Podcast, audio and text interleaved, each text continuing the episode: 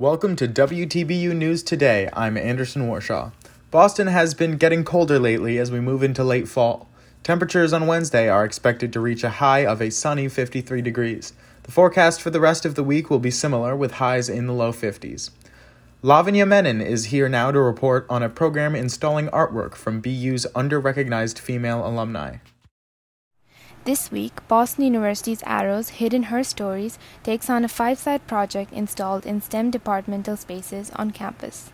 The project aims to give a proper recognition to all the Boston University alumni women who never got the credit they deserve for their work. Arrows wants students to pitch artwork for the project that will be displayed around the campus. The idea came about when Boston University alumni Christian Morels first visited one of the STEM departments, saw pictures of faculty members, and noticed that it showed only a few women. Hence, their goal in this project is to highlight women's artwork in the university and present them as role models. The alums finally being honored are Anne Everest, Doris Mildred Holmes Blake, and Helen Stevens, who all worked and shaped the world we live in today. From Boston, Massachusetts, I'm Lavanya Menon for WTBU News. Next up, we have a story on a new Massachusetts policy on meals in schools, written by Melissa Ellen. Some schools are now required to provide breakfast and dinner to students in need, according to a bill Governor Charlie Baker signed into law last week. For schools that have a majority of students from low income households, schools must offer complimentary food options for these mealtimes. The law will also stop lunch staff from publicly identifying a student with a remaining balance on their meal account and protect students' right to meals. School staff can no longer take away students' lunch for disciplinary reasons or because of a student's outstanding balance. Similarly, the school cannot bar a student from participating in other activities or receiving transcripts and grades. The law extends to parents, saying they do not owe interest for unpaid meals, among a host of other changes meant to end the burden of meal debt for children and parents, according to a press release.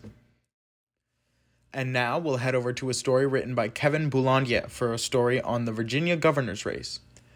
It's election day across America, and the biggest election news is the governor's race in Virginia. This race is said to be the bellwether election as it will give us a better idea of the nation's electoral mood.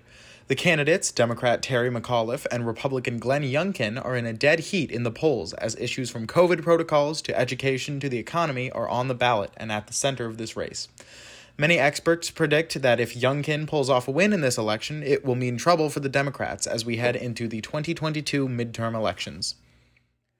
Up next, we have an update on COVID 19 vaccinations in the U.S., written by Natasha Abrams. The U.S. COVID 19 vaccination program of children ages 5 to 11 will begin November 8th. The White House Coronavirus Response Coordinator, Jeff Zients announced Monday during a briefing that 15 million child doses of the Pfizer BioNTech coronavirus vaccine are being packed, shipped, and delivered to distribution centers for vaccinations to begin next week.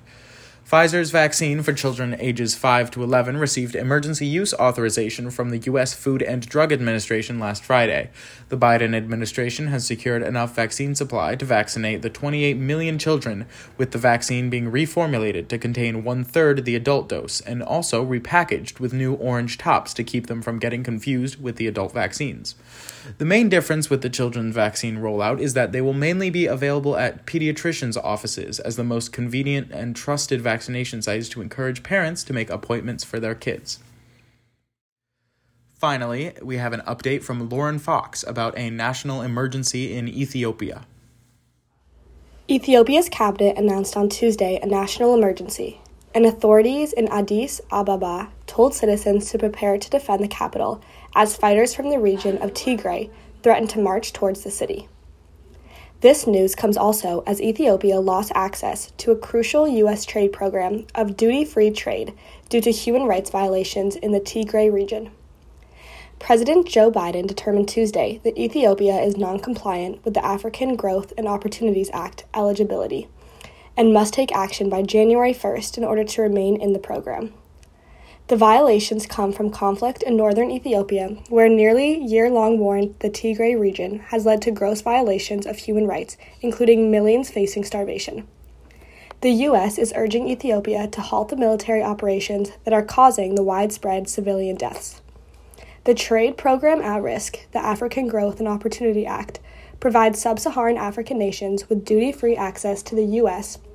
on the condition that they meet certain requirements, including eliminating U.S. trade barriers and meeting certain human rights requirements.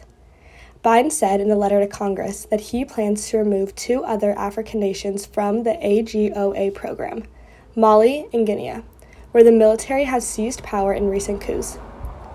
Ethiopia's removal from the AGOA would negatively impact millions of low income workers.